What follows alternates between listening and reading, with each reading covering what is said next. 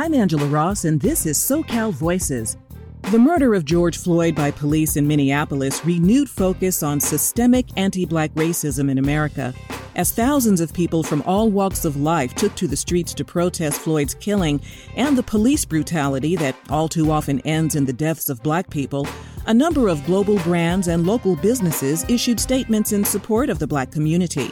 Some even reflected on their company's role in perpetuating anti black racism and promised to do better. Others remained silent, worried that speaking out may alienate customers. In this pivotal moment, as the nation reckons with race and equality, who's right? The companies that speak out or those who stay silent? I would say that in some ways, everybody's wrong. That's Janice Rooths, co founder of Anti Racist Riverside and CEO of Rootwize, a consultancy focused on racial equity. If you have the money and you have the, you know, commercial ability to speak out and you do that, but you are so large that internally you really aren't promoting you know, qualified people of color, especially African Americans. You know, it, it, doesn't matter what happens in the workplace, the less we look like whites, the less opportunity we have. And that means that anyone else that comes in whose hair is straighter or speaks with an accent that's somewhat different than we do will get that opportunity. And it doesn't mean I don't want them to. But what I do want is for companies to do more than just speak up. They need to act and yes, I do think that regardless of your size, no matter what you do, you have made a choice, whether you speak up or not, to lose certain customers, at least for a while. And so, you know, the many times, and I find myself, you know, in the same quandary, right? As many times as I'm mad at a company, there comes a point where I decide, okay, I'm going to buy this thing there because it's $200 cheaper, right? so we all find ourselves in that economic gray space where we often have cognitive dissonance because we're dealing with somebody that we don't want to, but that's what we can afford to do at this time.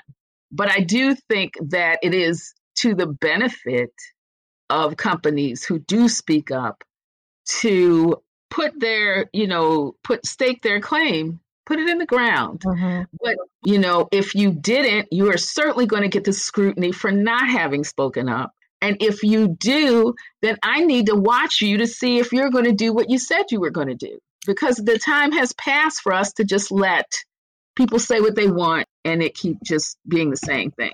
Right. So what what I hear you saying is not saying something says something. Absolutely. And saying something and not following that saying with acting, uh, all of that is the same. It's all part of the same issue, all part of the same problem. It is absolutely all part of the same problem. And furthermore, it goes into the reaches of, you know, all companies not just you know a general mills or a nike or a procter and gamble or whoever else right? It goes into all of these nonprofits whether it's the red cross or you know the small one down the street. It goes into foundations and it's really bad in foundations because foundations from the tax code perspective you know is set up to benefit foundations and, and it benefits them by keeping their money and not really giving it out to do good work and now you know, with everything that has happened since George Floyd's murder, right? Mm-hmm. People are put, trying to put their money where their mouth is. But foundations are just sort of, most of them I see skimming the surface. You know, okay, now I'm going to, you know, re, I'm going to divert my funding to these, you know, ra- anti-racist causes or black organizations, HBCUs, whatever. And in the end, what's going to happen in two years from now if people still aren't on the streets, you know, protesting? What's going to happen? Oh, now I'm going back to doing what I did, which is dribble and drab pieces to, you know, whoever. Or I'm not going to make a statement, or I'm going to make a statement that is so watered down, I could have been quiet. it's frustrating, but I don't think management and boards are thinking through these things enough because sometimes the things they come out with that they think is kind of helping them you know, walk the fence is really is disastrous, I think, and can be. I think everyone has time to fix something if they, you know, haven't gone out of business. But what they're missing, I think, is twofold. The first is kind of immediate in that the base, that large white base of people who either buy or donate or volunteer act, however they do, has had significant mind change this time around.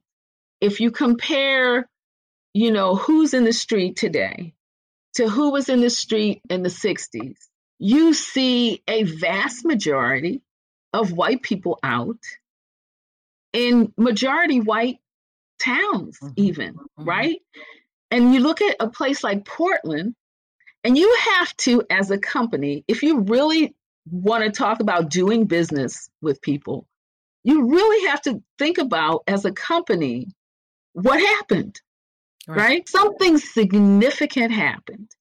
And I've, I've had these discussions with other people, and it, it seems the, the combination of COVID and being inside and not being able to, you know, just be flitting around and doing what you need to do outside and that sedentary ability to kind of see everything that's going on in this internet world that we live in where you can 24 hours a day be watching what's going on combined with the the straw and i don't mean this in any sense of you know the importance of george floyd's life compared to all of our lives right? sure. but how many times has a a black man been killed by a cop and this didn't happen? Right. So this came at this juncture and people began to watch and i have people who said to me you know i i saw this and i i didn't understand until now you know? Yeah and i'm like okay I, I i get that because you didn't have to think about this. But it's all in your face it's in your town the smallest towns have had reactions. Mm-hmm. so as a business if you can't see that sea change of thought of people who are your customers or your donors or volunteers, then I think that's that's a great that's that's probably the short term element that you're missing and how you're planning to be sustainable. If you are mistaking or if you're deciding not to speak up at this moment, mm-hmm. right? And we just asked that question, kind of answered, should you or should you not? Mm-hmm. Um, and you're making the decision either way, as you said. Um, but should you decide not to speak up at all and feel like I can stay in a neutral territory, um, the neutral territory is is decreasing. People have to take a stand, is what you're saying.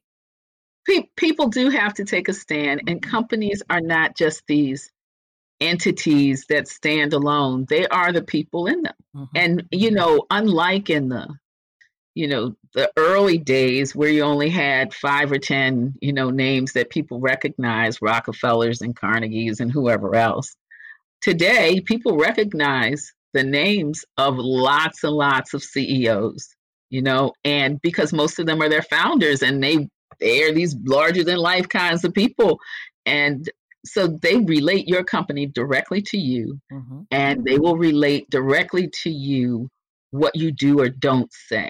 And I think that falls all the way down to a mom and pop business. Who's doing it well in your view? Who who gets it and who's at least trying? Well, when I think about large companies, I mean I think about two. One I'm not certain about in terms of the ranks who's there, but and I, I should do a little bit more research. But Nike coming out in favor of Colin Kaepernick right? And having the kind of ad for someone whose real function at the time was just being anti racist and trying to fight this police brutality, right? Mm-hmm. He wasn't an active athlete. I mean, they, they have made millionaires out of many, many, many black athletes, right? And I don't know what their ranks look like at the top, right? But to be able to take a stand, I would like to at least, I think, look more into what else are they doing. The other one for me is Netflix.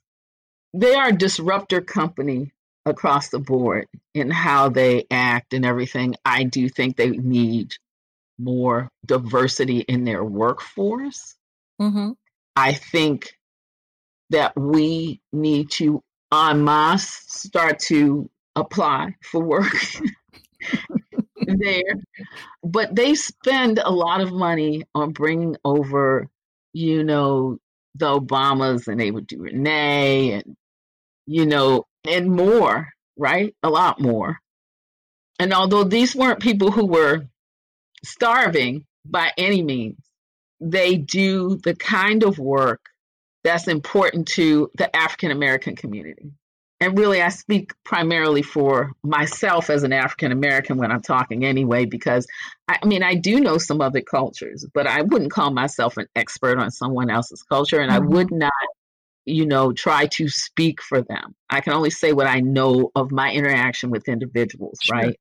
And as companies, I think there's opportunity there. I mean, Netflix gave I don't know, something like, uh, I, I don't know, I can't remember the number now, but like a $100 million to black banks, right? Right.